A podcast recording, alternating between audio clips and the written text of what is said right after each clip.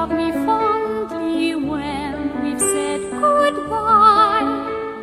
Remember me once in a while, please promise me you'll try. When you find that once again you long to take your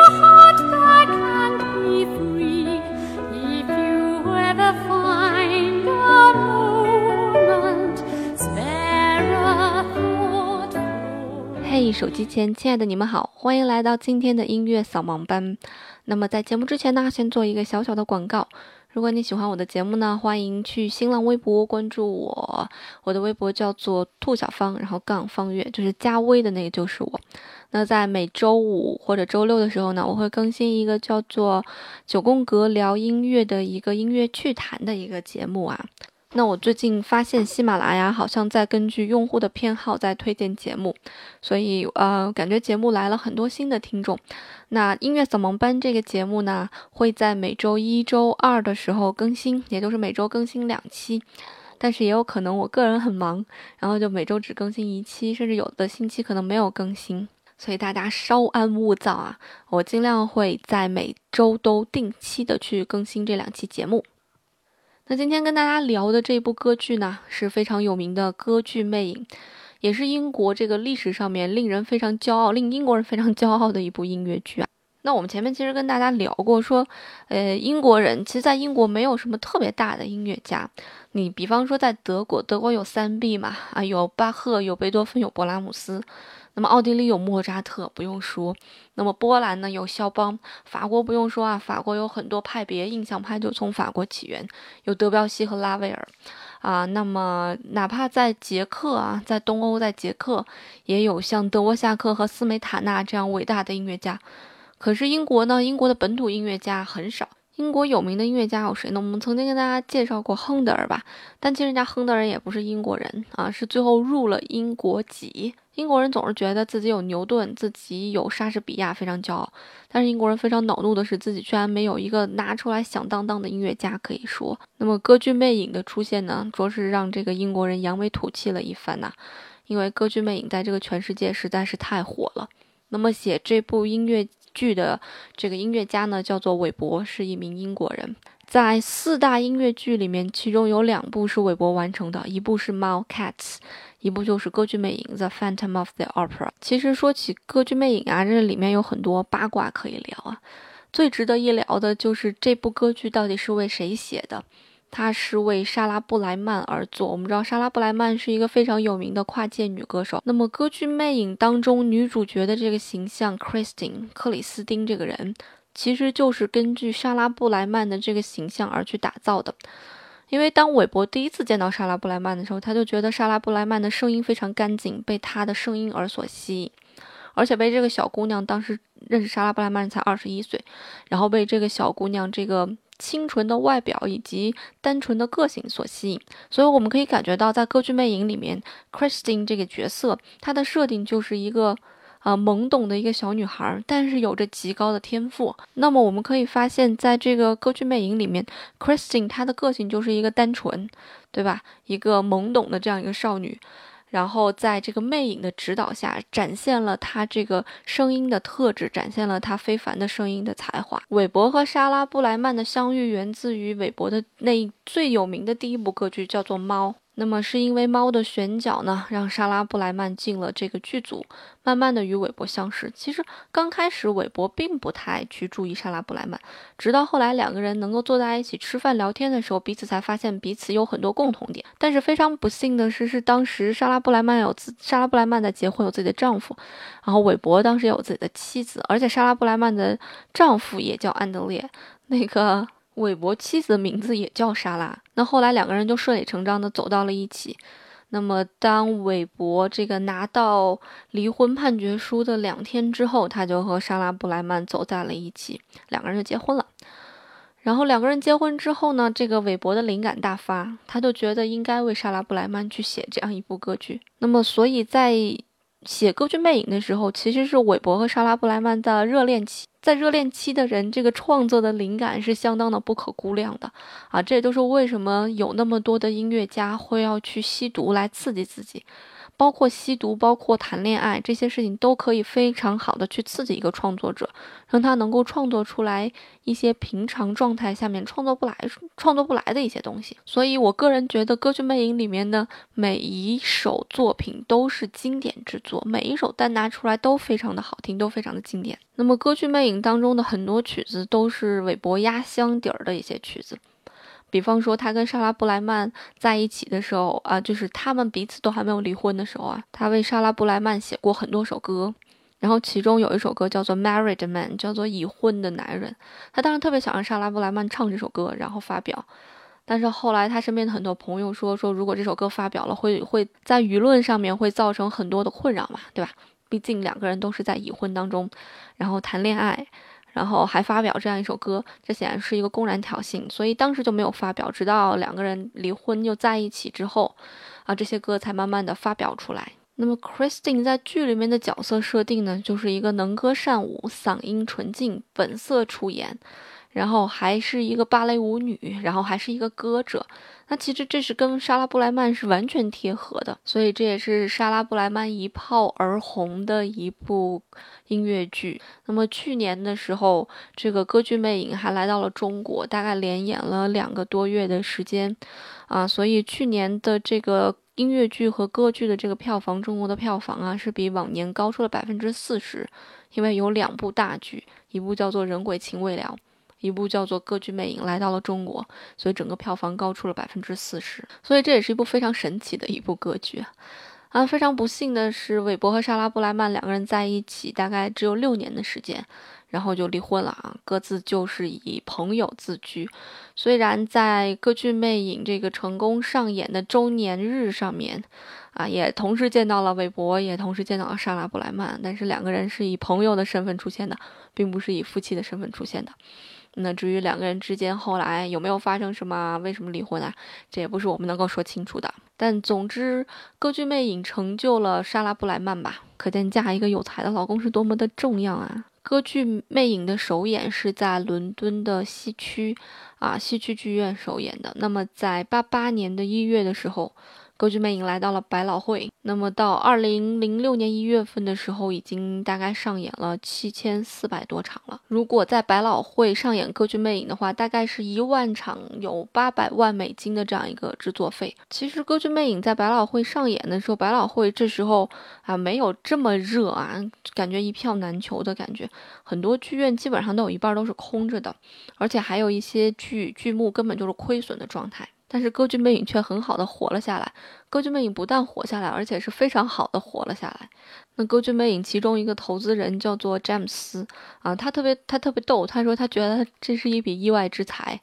因为他在大概是八七年的时候决定投资歌剧魅影啊，大大概投资五十万美金左右吧。因为有黑色这个黑色周一嘛，股市大跌嘛，他就觉得可能投资一个歌剧会比把钱扔到股票里面更赚钱，然后他就扔了五十万在歌剧魅影里面。那么到现在呢，百老汇就是在百老汇演出歌剧魅影和在全国就全美去巡演歌剧魅影，已经大概给他赚了一千二百万美金了。你想想这个回报率啊！而且只要歌剧魅影上演，这个投资人每一次都能拿到一个十万美金的支票。啊，尽管在歌剧魅影上演这么二十多年，二十多年的时间，他没有看过一次歌剧魅影，所以这个投资是相当成功的一笔投资。那么这个人呢，除了投资歌剧魅影之外，他还投资了一个公司，叫做苹果公司。所以他自己也说，所以这个投资人自己也说啊，他说我唯一一个比这个表现更好的投资就是我的苹果股票。其实歌剧魅影每一周的运营成本并不高，每一周的运营成本大概是在六十万美金左右。但是它是一个唯一一个能保证我每一周都有盈利的一部剧目。那么其实如果说到看剧的话呢，全世界有两个地方非常好的看剧的地方，一个就是美国的百老汇，一个就是英国的伦敦，伦敦的西区的剧院。那么相比较而言呢，百老汇的剧目相比英国的剧目会贵很多。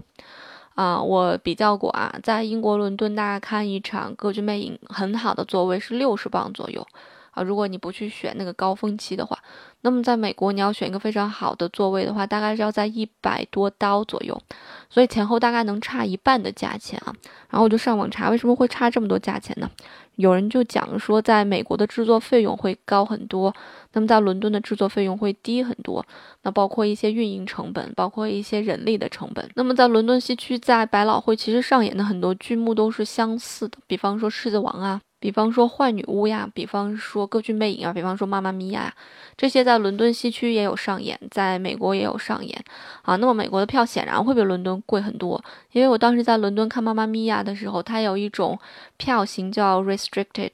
就是呃你坐的那个位置很有可能前面有个柱子之类什么的，就会挡住你一些视线。那么这样的票大概只有二十磅左右，就是二百块钱左右。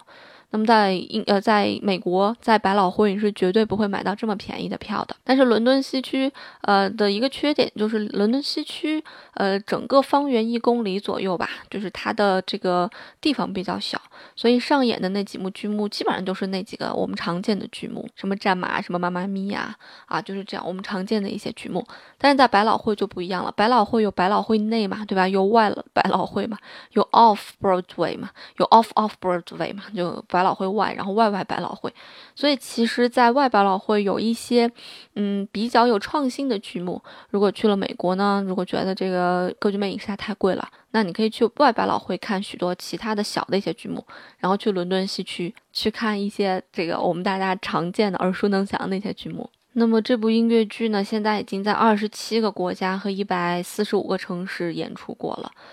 啊，在这部剧，据说在全球范围内大概获得了五十六个亿的美金的这样一个收入，啊，所以韦伯也成立了很早啊，就成立了他的这个音乐剧的这样一个公司。也是伦敦三大公司之一，所以才华变现这件事情显然是有可能的。那如果要看剧呢，我是极力推荐这两个地方。那如果要看剧呢，真的是这两个地方是最好的地方了。世界上可能没有第二个地方能比过百老汇和伦敦的西区。那么我去伦敦西区的时候，一走进伦敦西区，就有一种自己要看剧的感觉。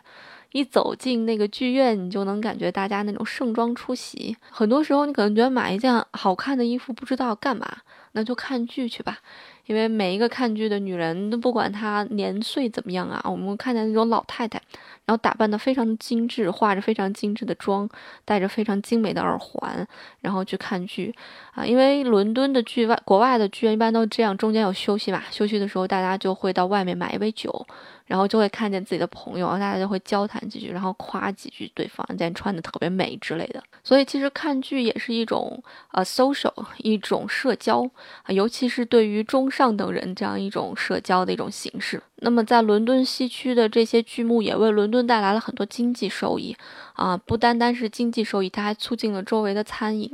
因为据调查，只要去看剧的，有大概有这样百分之二十五的人都会在周围吃饭。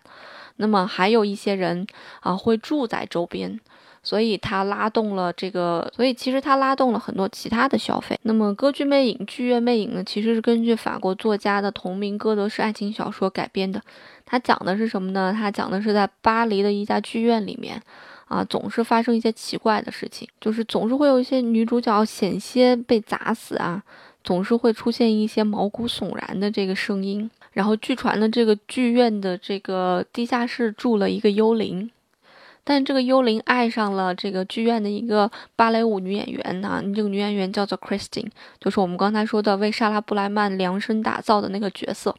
那么这个女孩是一个单纯的一个女孩，而且有着非常好听的声音。但是这个幽灵有着极强的占有欲，他想完全占有 Christine。可是这个幽灵又是一个非常有才华的这样一个幽灵啊，他不是一个真的幽灵，他是一个真人。这个人小的时候受到了一些虐待，导致了自己的脸半边是毁容了，所以他一直戴一个面具。所以。他其实不单单是一个受到了毁容的这样一个人，他的心理上也遭受了很大的创伤，所以他一直生活在地下室。所以这个人有极强的占有欲，有极强的嫉妒心，啊，就是因为这个人的嫉妒心和占有欲，导致了这个剧院里面的频频怪事发生，也是因为他也是因为他极度的迷恋 Christine，导致了剧院里面频频怪事发生。那么这个剧院的上座率很高啊。就是因为这个人非常有才华啊，他拿他写他写好一部歌剧，就会给这个剧院的老板，当然他也会提一些要求，比方说让 Christine 去演女主角。那如果一旦这个女主角不是 Christine，他就会对那个女主角其他女主角进行一些报复。所以整个故事其实还是蛮有趣的，能够体现人性当中的那些很极端的复杂的一些情感。那么在这部歌剧当中呢，有很多很多的选段是相当相当的好听，相当相当的有名的。比方说，我个人最喜欢的就是那首《Think of Me》，啊，是在这个歌剧，呃，刚开始的时候，Christine 唱的这样一首歌，啊，当时她站在那儿，穿的非常大的白色的像婚纱一样的礼裙，用她特别透亮的声音唱出那个 Think of me, think of me fondly when we said goodbye，所有在场的人都被迷住了。那我们现在就来一起听一听这个歌剧魅影里面最有名的那首歌，也是我个人最喜欢的那首歌，叫做《Think of Me》。Think of me, think of me fondly when we've said goodbye. Remember me. Once in a while, please promise me you'll try. When you'll find that once again you long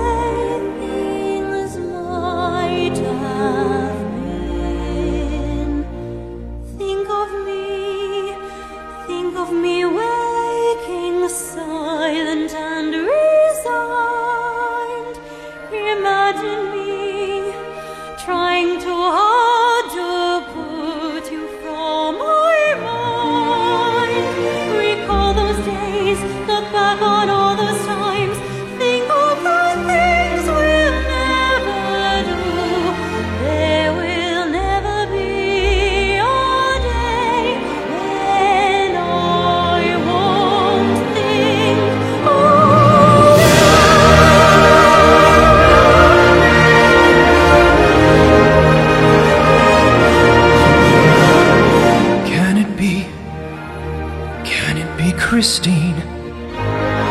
Bravo!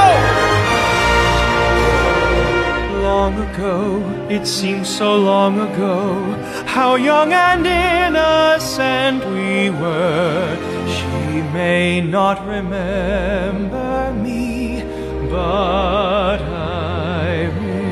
remember. Flowers fade, the fruits of summer fade.